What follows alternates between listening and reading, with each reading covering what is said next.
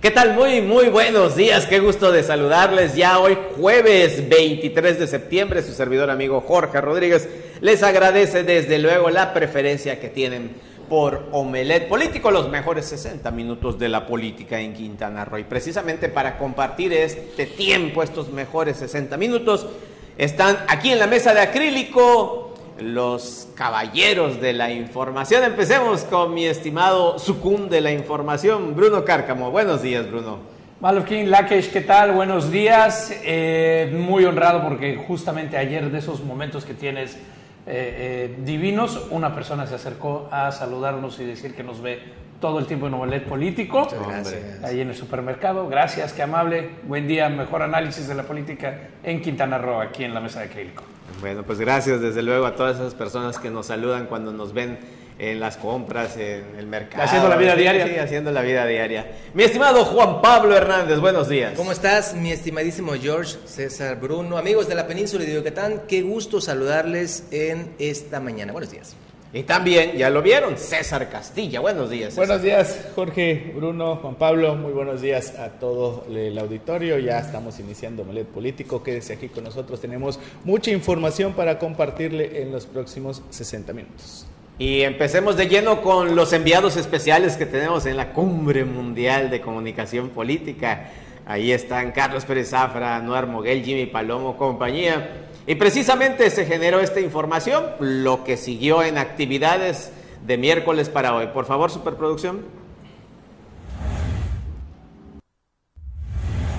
En marco de la decimosexta Cumbre Mundial de Comunicación Política, el representante de dicho evento en México, Filiberto Martínez Méndez, participa en la ponencia Conservatorio Nuevos Liderazgos Post Pandemia, compartiendo escenario con Daniel Iboscus y Clara Villarreal, presidente y embajadora respectivamente de la Cumbre Mundial de Comunicación Política. En el tema del rol de liderazgo, el líder, no importa la situación en la que se encuentre, la circunstancia política, los temas de pandemia, yo recuerdo Cancún antes de la pandemia es el, el evento más multitudinario, importante, pero después de la pandemia lo es Monterrey, con, con Clara, con nuestra embajadora, pero entendiendo el liderazgo, no importando eh, de qué hablemos, que quien decide ser líder debe de prepararse, pero también lo más importante, me parece, que debe de ser magnánimo y ayudar a preparar a los demás y ayudar a buscar herramientas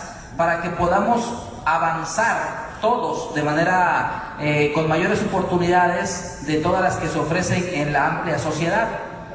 Podemos ponerle muchas cosas al liderazgo, si tiene iniciativa, si tiene visión, lo que podamos, lo que podamos ponerle, ¿no? En cualquier lugar donde estemos, para todos los que hoy nos encontramos en este lugar, los que nos ven en esta cumbre híbrida, decirles que de las cosas más importantes que yo he aprendido en el diario caminar y todos los días que quiero seguir aprendiendo es que hagas lo que hagas, siempre es importante fijar, fijar una meta. Si tú puedes fijar una meta para ser un buen padre, un buen hermano, un mejor ser humano, un presidente, un diputado, el gerente de una compañía, el dueño de una compañía, es importante que fijes esa meta. Si logras hacerlo, en estos liderazgos vas a poder llevar un paso adelante de todo aquel que todavía sigue pensando y a veces se pasa toda su vida pensando qué quiere ser. Y entonces no vive la intensidad de esa vida, Daniel. En ese mismo sentido, el presidente Daniel Iboscus comentó que para ser un buen líder se debe fijar una meta y tener confianza, construir una reputación y tener credibilidad. Por su parte, para Clara Villarreal, debe existir congruencia. El líder se rodea de grandes personas y les permite crecer. Es maximizar cualidades. Para Notivisión, Leonardo Hernández. Muy activa la, Y muy cumbre. interesante este Desde tema luego. de los liderazgos, Los liderazgos. en el tema de la comunicación política. Allá escuchamos lo que decía Filiberto y el otro ponente, de que eh, inclusive para los propios líderes escuchar a sus compañeros es de vital importancia. Si no escuchas como líder o una persona que intenta ser un líder a tus compañeros, entonces definitivamente no puede avanzar esa empresa. Es muy importante este tipo de de, de- de situaciones que se están viviendo ya en la cumbre mundial, en esta cumbre de comunicación política. y bueno, ahí veíamos las ponencias muy interesantes. Y lo que nos impacta directamente al sur de la entidad, lo hemos comentado en diversas ocasiones aquí en la mesa de acrílico, la falta de liderazgos verdaderos, tanto sociales, económicos, políticos, esos liderazgos que de repente esas eh, nuevas generaciones esperaba que participen, que lleguen a desarrollarse y simplemente desaparecieron esos liderazgos, se sometieron a las eh, decisiones tomadas desde las cúpulas del poder y de ahí no hubo ninguna participación, nada de incluir a la sociedad. Y bueno, ya vienen nuevos tiempos, nuevas oportunidades, nuevas generaciones de políticos que tienen como tarea eso, ¿no? Ocupar esos espacios, esos vacíos de liderazgo que en este momento se tienen en el sur de la entidad. Y sí, eh, bueno, liderazgos eh, de muchos líderes que hay allá en la cumbre, eh, más de 3.500 personas, incluso expresidentes, está Rafael Correa, y hay un sinnúmero de, bueno, 3.500 personas que están vinculadas directamente con la comunicación política, analistas, periodistas, ahí está nuestros compañeros, de Carlos Pérez Zafra y Anuar Moguel, y Jimmy Palomo, entre todos ellos, pero además grandes figuras, Filiberto Martínez ahí, y Lili Campos, quien también está ahí. También ah, es un evento alrededor, estar viendo quiénes están allá y qué opiniones tienen al respecto. Y aquí hay una nota informativa precisamente con Lili Campos. El tema de la violencia de género, sabemos que hoy es un tema que a todos nos debe de, de interesar, porque al final la violencia de género hablando de la violencia política de género, es una modalidad de la violencia de género, pero creo que hoy tenemos que atender a las mujeres en este sentido, hombres y mujeres, porque considero que en todas las familias hay una mujer y que creo que ni ese hombre ni esa mujer desea que le pase algo a esa mujer que vive en su familia. Tú has sido una gran impulsora de este tema desde que fuiste diputada.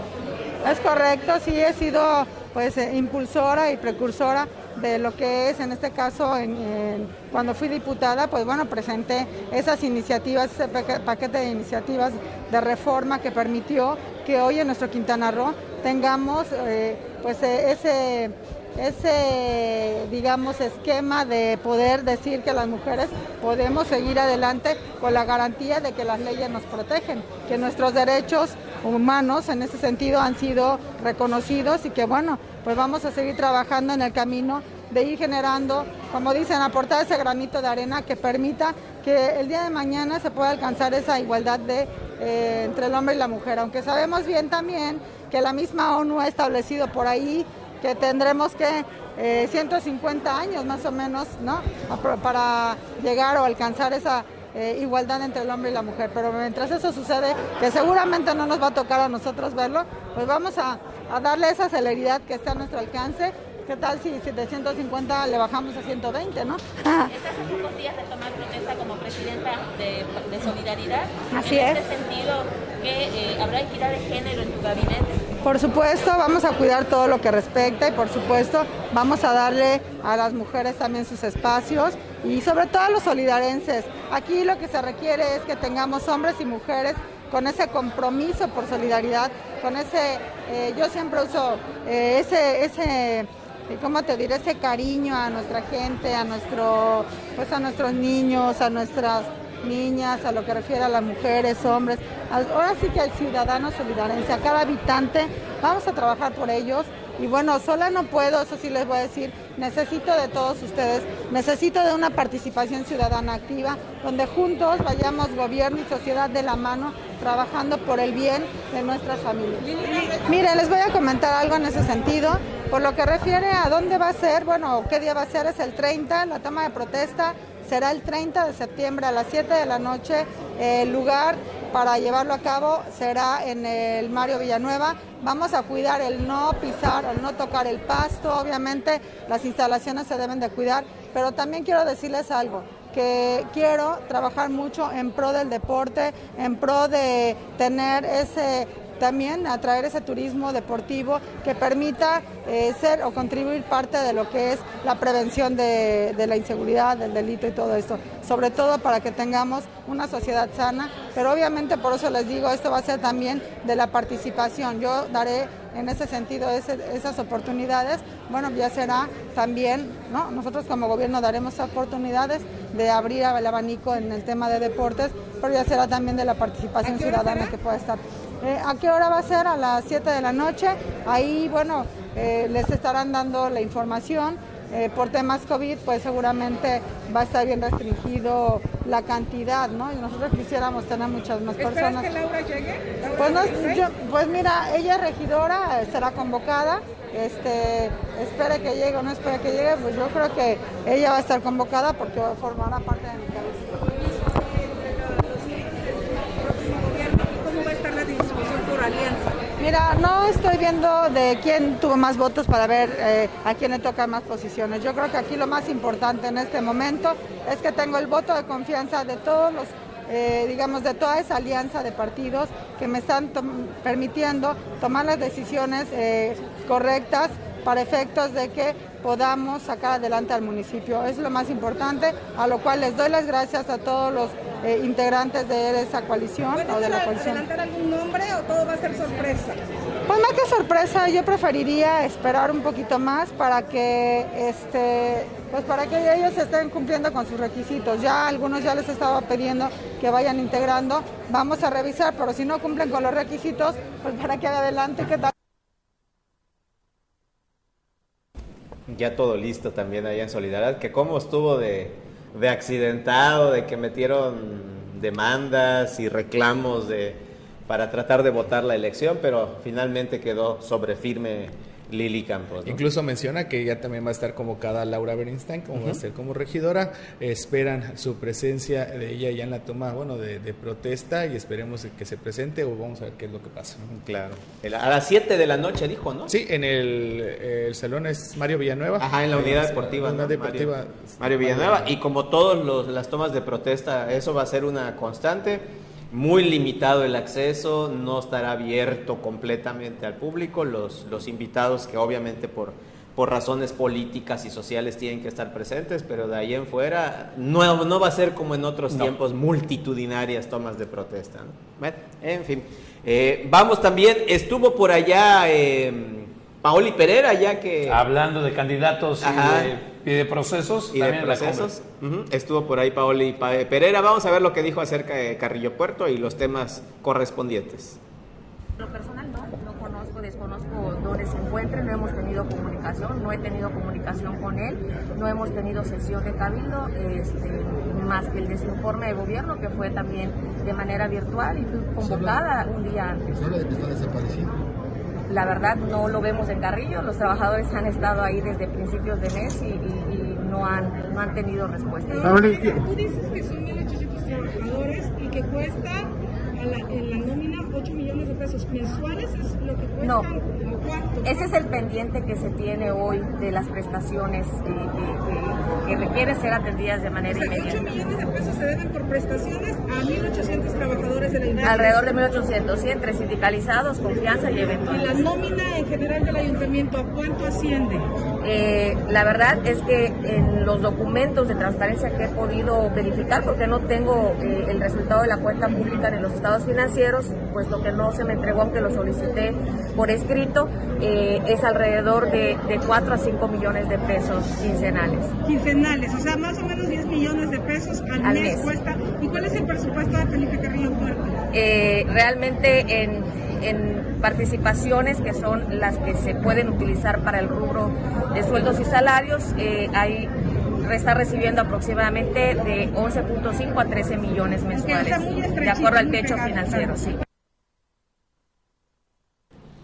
El preocupante tema financiero para los ayuntamientos que también van a entrar, ¿eh? O sea, no solamente es problema de Carrillo Puerto, es un problema generalizado, ver cómo mantener la nómina o cómo eh, saldar los, los pendientes, como el caso de Carrillo Puerto, como el caso de José María Morelos. Que Y ya en Carrillo Puerto les cortaron la luz, Les por cortaron cierto. la luz, ¿verdad? Y en el caso de Morelos ya hubo una reunión entre Johanet Torres Muñoz, la titular de la Secretaría de Finanzas, y las autoridades de José María Morelos. Parece que sí habrá rescate financiero, parece. Y aquí también en Felipe, en Felipe, en Otón, en Otón Pompeyo Blanco, aquí en OPB, también Chetumal, eh, directores se le pusieron al tiro a, Otoniel y dijeron, o nos pagas o dejamos de chambear ahorita, que sí trabajamos en la pandemia, pand- trabajamos igual adeudos, personas que en la inminente cierre de administración, quién le voy a cobrar si no, si no me Efectivamente. pagan? Que por cierto, también en el Ayuntamiento de Tompe Blanco, el día de ayer se informó, bueno, pusieron unas eh, hojas ahí informando a toda la ciudadanía que se van, no, va a haber- no van a ver lo que son trámites en las oficinas de catastro a partir del 15, a, el 15 de, de septiembre hasta el 30 por, por debido a lo que se están en proceso Cierre de administrativa. entrega- a ver, entrega- a ver cómo le hacemos que entrega no se- de, no entrega recepción No hay algo- trámites. no hay trámites Bueno. es algo que, que, que han estado bueno se, se informó imágenes que están poniendo ahí Sí. en la en las oficinas de catastro municipal cuál es el descontento o, el enojo de las personas Las de- multas, es- uno. exactamente y de que una parálisis administrativa por un proceso de entrega recepción cuando eso no debería suceder porque debería de continuar pero No, la- pues si tienes tus cuentas al corriente no pasa absolutamente. Es como el cajero del supermercado, haces tu corte, ahí está, está en ceros, no debo, no hay extra. Obviamente aquí no está en ceros. Sí, es una, eh, bueno, inexperiencia pudiera ¿no? ser. Y se va el las- director o directora de catastro, no hay problema, siga, está la que gente que, tiene de base de años de conocimiento de operación y sigue funcionando la maquinaria.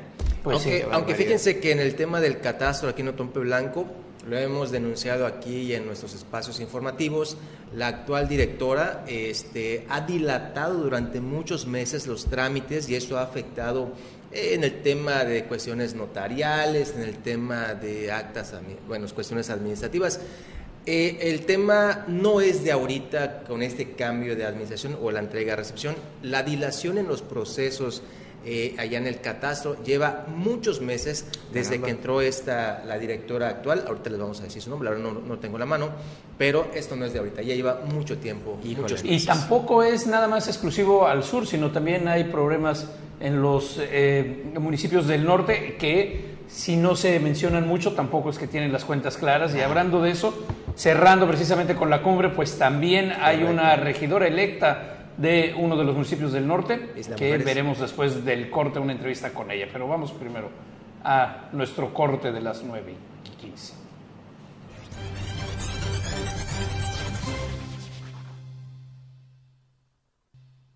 Gracias por continuar en Omelet Político. Y como decía Bruno antes del corte, vamos a presentar la entrevista que tuvieron allá en Monterrey, en la Cumbre Mundial de Comunicación Política, el super equipo de Canal 10 de Omelet Político, con Jessica Contreras, regidora electa de Isla Mujeres. ¿Qué, qué te llevas de esta cumbre de comunicación política? mucho aprendizaje. Eh, hay que aprender, hay que estar en constante capacitación. ¿Y ¿Por qué? Porque quienes vamos a gobernar tenemos que siempre estar constantemente actualizándonos para saber hacer las cosas como se deben hacer y no cometer errores de otros, eh, bueno, eh, errores que han habido en el pasado con otros funcionarios públicos, ¿no? ¿Qué opinas de que el, el expresidente municipal abandonó y la mujer ni siquiera fuera grito y todo? Bueno, yo creo que los tiempos son muy claros. Él ya es hoy un diputado federal electo. Eh, lo que ahora nos compete a nosotros como nuevo cabildo electo y a la presidenta electa es trabajar para ahora sí que mejorar la imagen de Isla Mujeres, trabajar por los isleños, trabajar en todos los servicios. Hay que comenzar de cero. Entonces, lo más importante es concentrarlos en lo que vamos a hacer y no en todo lo que ha pasado, porque entonces si no nos vamos a estancar. Eso, eso es algo, de- esto debe, esto debe de darnos una enseñanza, ¿no? Que nosotros debemos siempre, pues, pensar no solamente en cómo hacer las cosas bien. Las cuestiones legales y la de las revisiones se las dejamos al equipo entrante, aquel equipo que está encargado, ¿no? Por el momento hay un equipo que están en contraentrega y ya ellos tendrán eh, en su momento todo lo que les compete. Ellos van a ser los encargados de revisar la cuenta. Pero tú como ciudadana de Isla Mujeres y nativas de Isla Mujeres, tengo entendido, ¿no piensas que cuando menos debemos tener pues, el, toda así que la educación para entregar bien al municipio de Isla Mujeres? Yo siempre he pensado que hay que ser respetuosos de todos los seres humanos.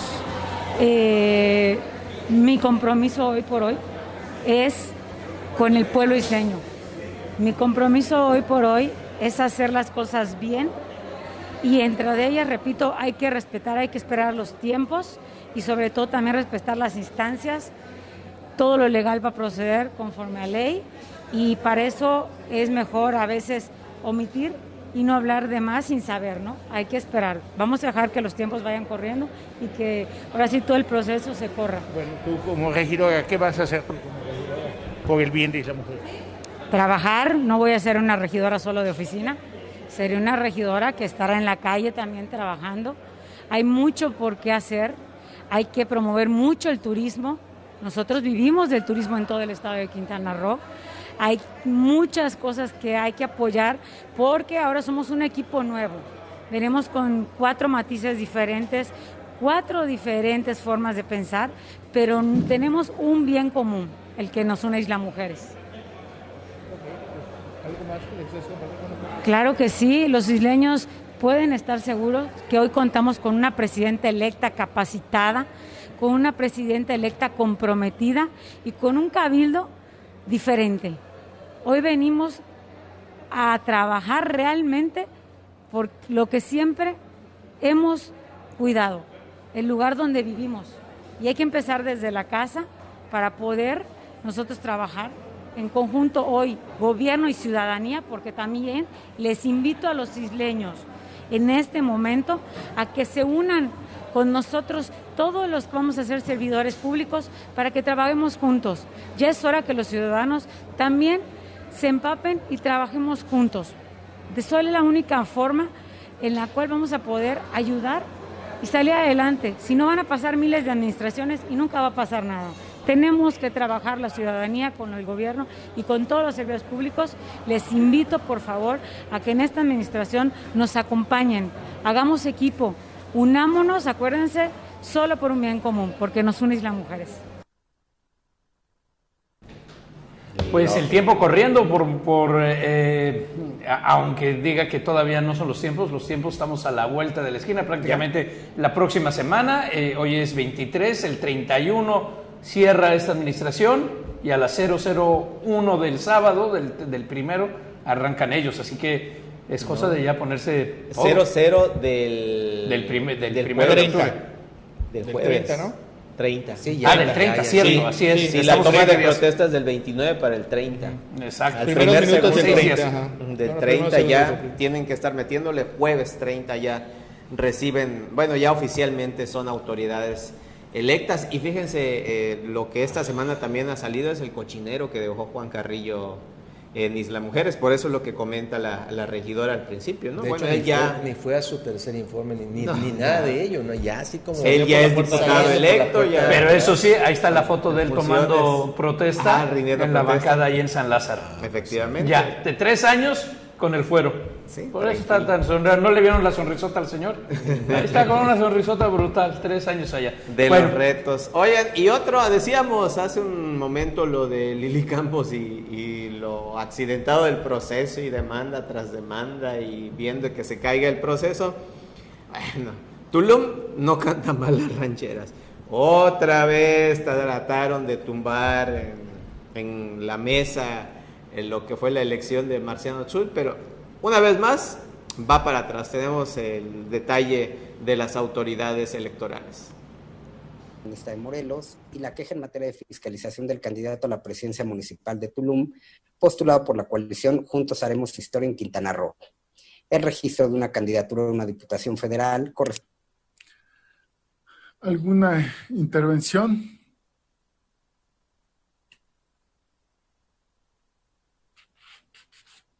Al no haber más intervenciones, por favor, secretario general de acuerdos, tome la votación. Un gusto, magistrado presidente. Magistrado Felipe de la Mata Pizaña.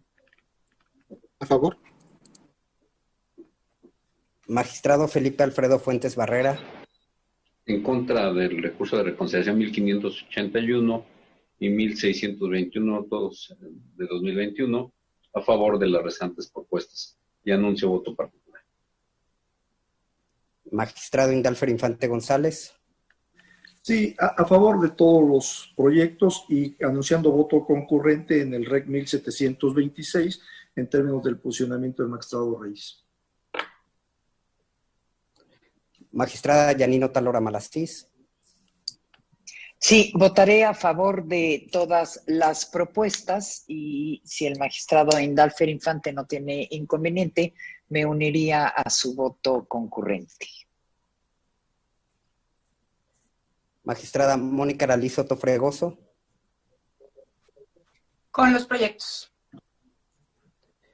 Magistrado José Luis Vargas Valdés. Con todos los proyectos. Magistrado Presidente Reyes Rodríguez Mondragón. A favor de todos los proyectos y preciso que en el recurso de reconsideración 1726 presentaría un voto concurrente, eh, si así lo estiman eh, procedente, la magistrada Talora y el magistrado Indalfer, eh, sería conjunto con ellos. Gracias. Magistrado presidente, le informo que en el recurso de reconsideración 1581, así como el recurso de reconsideración 1621, los proyectos han sido eh, aprobados por una mayoría de seis votos, con el voto en contra del magistrado Felipe Alfredo Fuentes Barrera, quien anuncia la emisión de un voto particular. Y respecto del recurso de reconsideración 1726, el mismo ha sido aprobado por unanimidad de votos eh, con la emisión de un voto concurrente del magistrado Indalfer Infante González, de la magistrada Yanino Talora Malasís y de usted, magistrado presidente Reyes Rodríguez Mondragón, mientras que los restantes proyectos de la cuenta han sido este, aprobados por unanimidad de votos. Mm, gracias, secretario. En consecuencia, en los proyectos de la cuenta se resuelve en cada caso desechar las demandas. Al haberse resuelto los asuntos incluidos en el orden del día de esta... Y así fue el proceso. Se desecha. Bueno, también a, seis días, bueno, seis, siete días, seis días y horas, ya, es increíble que sigamos en el circo de las demandas contra las demandas de las elecciones. Ya se acabó. Eso fue en julio. diferencia, o sea, ¿qué le vas a estar buscando a tumbar tanta diferencia de votos como cuánto fue? No me acuerdo la cantidad exacta, pero fue Habría habría que preguntar por acceso de información cuánto cuesta una sesión del Tribunal Superior de la Federación Electoral para saber cuánto nos está costando que se tenga que decir, señores, esto ya se decidió, no procede, no procede, no procede. Y todo para presiones políticas, nada más, porque ya saben de antemano de que no pueden ganarla. Pero ya están las regidurías, ya está todo, ya, no hay lugares que ganar. Pero más allá hay negocios, ah, hay permisos. No, y alguien que te va a decir qué hubo, qué pasó, en qué quedamos. en fin, otros tantos cuentos que se dan en torno a la política. Corte, venga pues.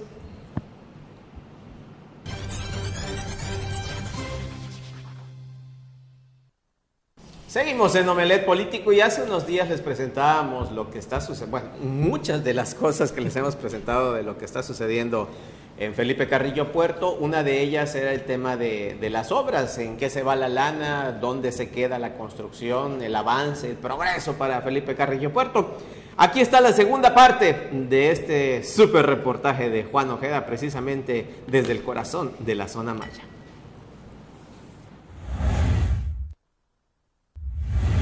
Contratista nos, nos dijo que este, va a regresar dentro de tres semanas para seguir el trabajo, pero pues veo que ya pasó las tres semanas, no ha regresado, porque cuando se fue, dijo que va a terminar en Poliuc, a subir el, todo esto de, de la estructura. ¿Dónde se acabó esas tantas de dinero? Sí, porque nosotros tenemos para, para que exigimos. Si queda una obra inconclusa, pues pedirle a, la nueva presidenta que pues si se le va a hacer una auditoría. Esa sería una pregunta.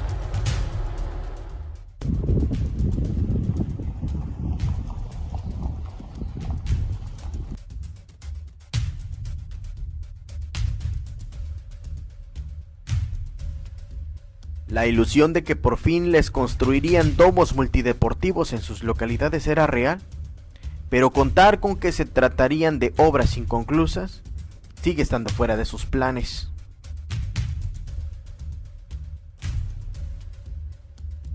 Esta es la localidad de San Francisco Aque. Se ubica a 64 kilómetros de la cabecera de Felipe Carrillo Puerto. La comunidad fue mencionada en el tercer informe de José Esquivel Vargas como una obra que les cambió la vida a las familias. Se construyeron domos deportivos de convivencia social en Polyú, Tavi, Pino Suárez, Tulá, Soyolá, San Francisco Aquel y muchos más. Así se inició el cambio en Felipe Carrillo. De acuerdo a la Plataforma Nacional de Transparencia, para esta comunidad se destinaron 3.686.836 pesos con 28 centavos. Todo fue para la construcción del techado de un espacio multideportivo y bienes públicos.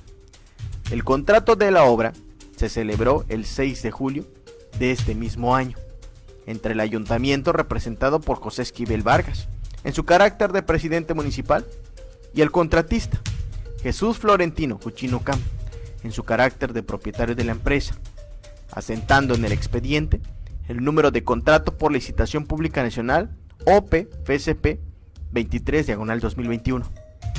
La obra debió finalizar el 29 de agosto de este año. Tuvo un plazo de 45 días naturales. Los trabajos quedaron así.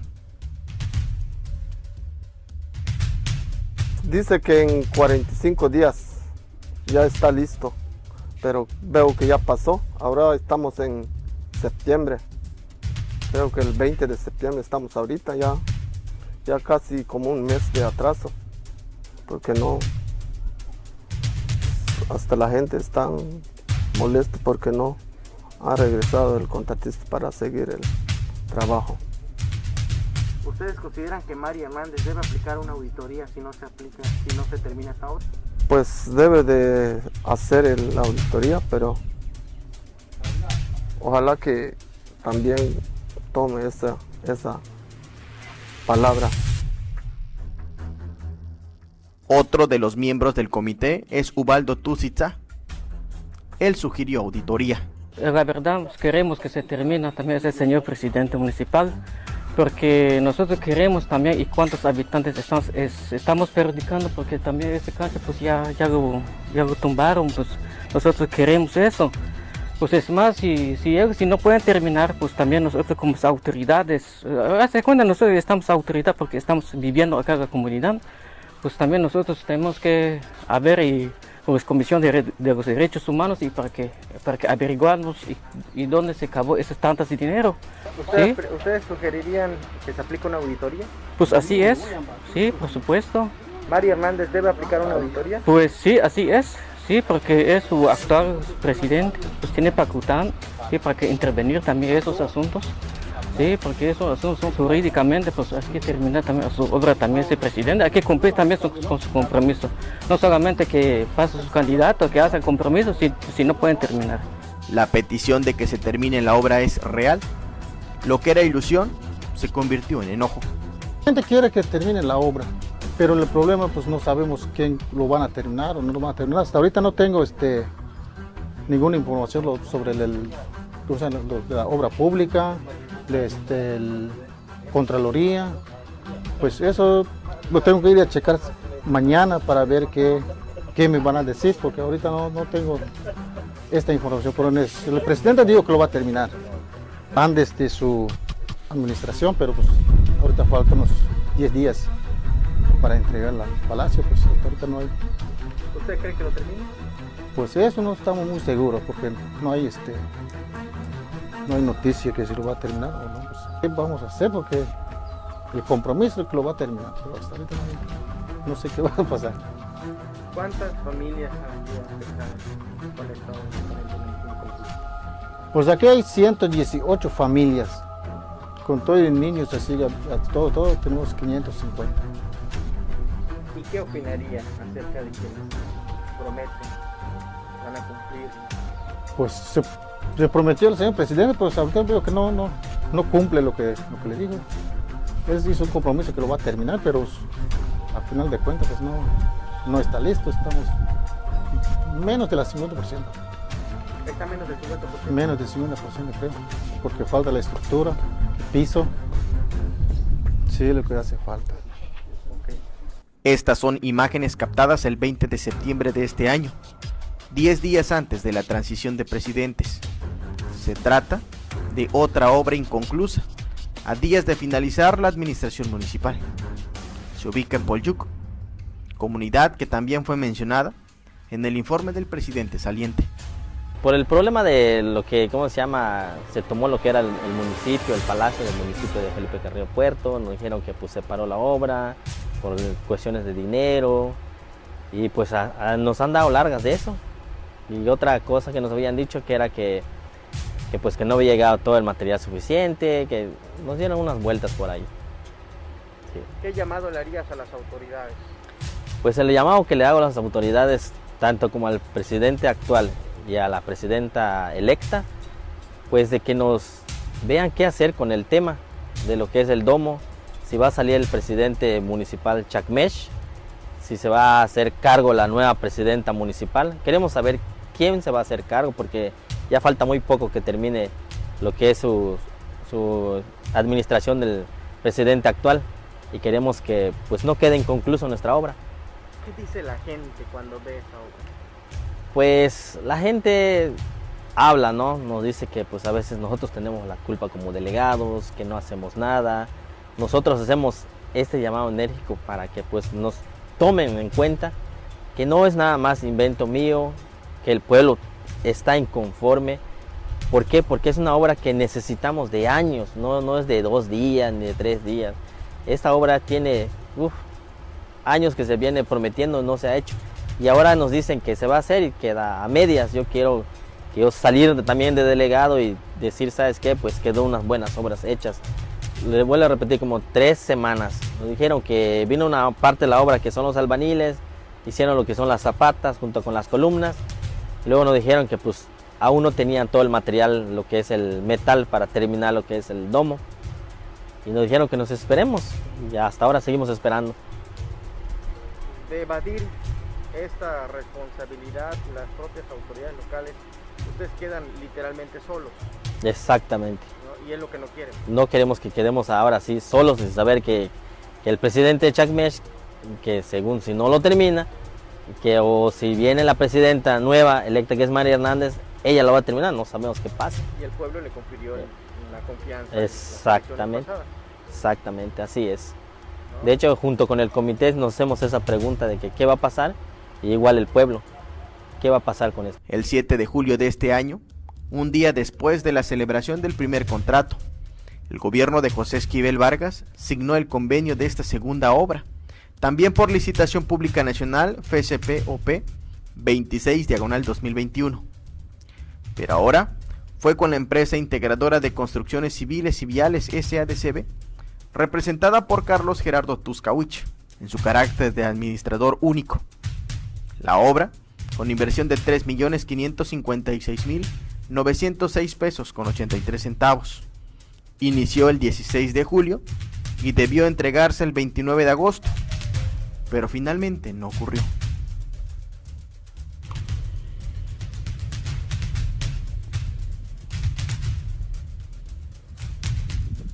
El reiterado cuestionamiento de ciudadanos por saber de qué manera actuará la presidenta municipal entrante Mari Carmen Hernández Solís en contra de la administración de José Esquivel Vargas. Esperan que no sea de simulación, pues de ser así, el pueblo podría cobrarle factura. La cercanía entre la alcaldesa electa y un grupo de políticos afines a Gabriel Carballo, José Esquivel, Rafa Chacón y un grupo de empresarios constructores podría ser impedimento de una auditoría que daría paso a la verdadera realidad que se vivirá en el corazón de la zona maya.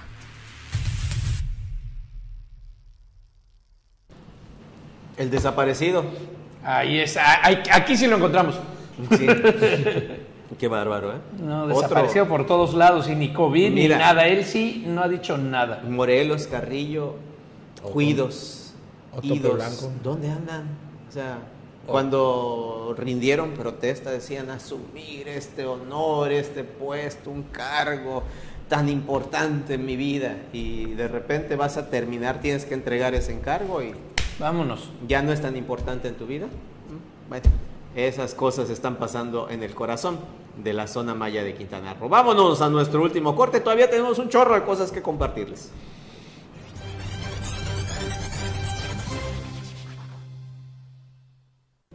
Bueno, seguimos en Novelet Político. Rápido, vámonos porque sigue la actividad allá en Monterrey. Tenemos entrevista con Alejandro Cárdenas. Alejandro Moreno Cárdenas, venga pues. Una plataforma gobernar y gobernar bien para el ciudadano.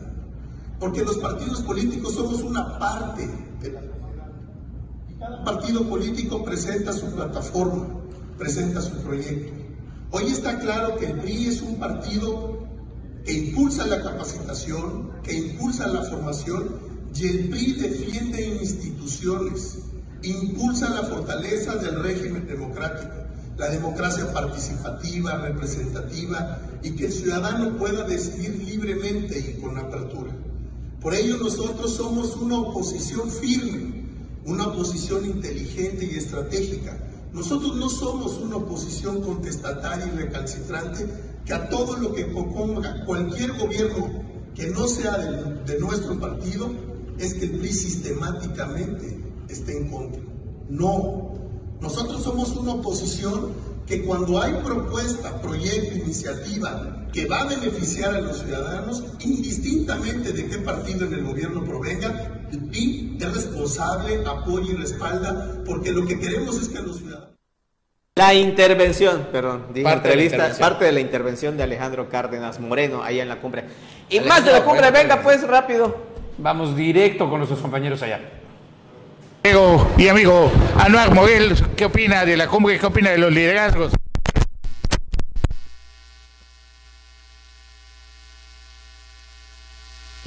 pasado fue eh, en la ciudad de Cancún y bueno, tal como comenta Javier, además de estar de cerca con los protagonistas de la política, es una oportunidad inmejorable para contrastar eh, las diferentes visiones, la visión del político, del que compite, la visión del periodista, del comunicador como nosotros y la visión de los estrategas de campaña. Es interesante cómo confluyen los distintos puntos de vista y en estos eventos es cuando puedes eh, pues equiparar, contrastar esas distintas perspectivas de un mismo fenómeno, que es cómo se practica la política en México. Bueno, eh, pues por nuestra parte, me parece que el evento ha estado a la altura una importante presencia de quintanarroenses aquí en la Cumbre Mundial de Comunicación Política y hasta el momento, pues, ni más que decir, un placer. Bien, también están nuestros compañeros Efraín Sánchez Majarés, Francisco Canul, que nos viene a platicar también qué experiencia se lleva de esta decimasexta cumbre de comunicación política. Y Efraín Sánchez Majarés, cuéntanos. Carlos, muy buenas tardes. Pues la verdad que muy contento de estar aquí en Monterrey en esta cumbre. Eh, de las cosas que me llamaron la atención, algo que mencionaron los estrategas, la marca. Cómo seguir una marca, cómo mantener una marca, cómo cada candidato o cada aspirante tiene que tener una marca que tiene que cuidar el estratega.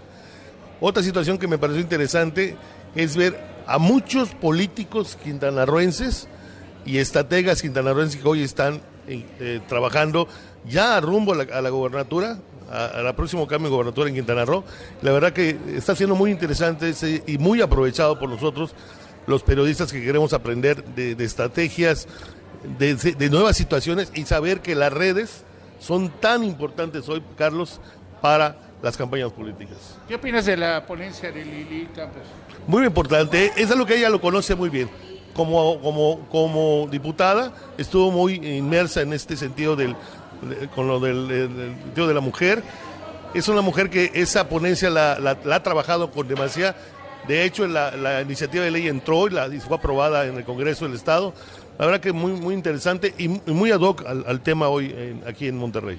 Muchas gracias. Vamos también con nuestro compañero y amigo Francisco Canul, es nuestro pues aliado y corresponsal de este municipio de Tulum, aquí presente en la 16 en la cumbre mundial de comunicación política. Francisco. Carlos, muy-. Carlos, muy buenos días. Bueno, es una cumbre muy interesante. Hemos escuchado a los estrategas, hemos escuchado también a políticos locales de Quintana Roo, por supuesto, como la ponencia que hoy tuvo Lili Campos, en donde dijo, habló sobre la equidad de género, sobre la violencia política también. Y posteriormente escuchamos a Filiberto Martínez Méndez, en donde habló precisamente de lo que tú comentabas, o lo que dijo Efraín, de la marca, ¿no? Que no importa de que pues uno pierda la batalla electoral, pero al final de cuentas tú como persona o como ser humano tienes que mantenerte. Es una cumbre muy importante donde hemos visto desde ayer, después de la inauguración, a personas importantes, que conocedores del tema no son personas improvisadas, sino que conocen cómo son los estrategas y políticos. Carlos. Muy bien, pues aquí estamos en el foro de, la cumbre en, en, Monterrey. Quiero decirles que también se habló de los liderazgos, de que uno tiene que crear un prestigio, una buena reputación para poder aspirar a ganar una elección. Que el que llega a decir yo sé hacer de todo, ese no sabe hacer nada. Uno cuando se mete a una campaña política debe de dejar de delegar la responsabilidad a cada uno de los expertos en los diferentes rubros para que pueda avanzar y pueda tener pues muchas posibilidades de lograr el triunfo. También tenemos otro amigo aquí desde que viene desde Playa del Carmen, aquí presente en la cumbre y quiero que también nos dé nuestra impresión. ¿Qué tal? Muy buenos días. Gusto en verte, Carlos, y a toda tu ciudadanía. Pues bueno, estamos aquí. Sí, claro que sí. Mi nombre es Sergio Humberto Tolosa Sosa, de Playa del Carmen.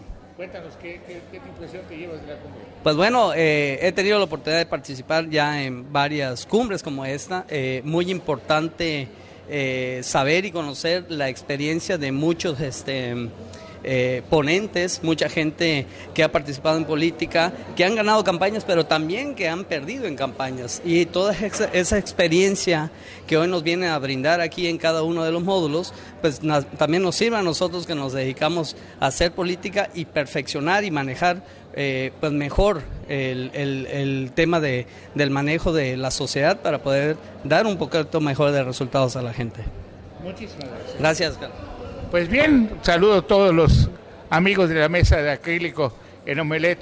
Político, aquí pues a toda la banda, Jorge Rodríguez, Bruno Cárcamo, Arvide, a Juan Pablo Hernández, a pues todo el equipo de Omelet Político Solidaridad, aquí con Efraín Sánchez Majarés, bien agradecido de poder tener la oportunidad de estar acá muy agradecido con Filiberto Martínez Méndez, quien es el representante en México de esta cumbre mundial que tanto nos sirve para, pues, para, mejorar, para poder comunicarles a ustedes mejor y aprender más sobre cómo se está dando la actualización de la política, del manejo político.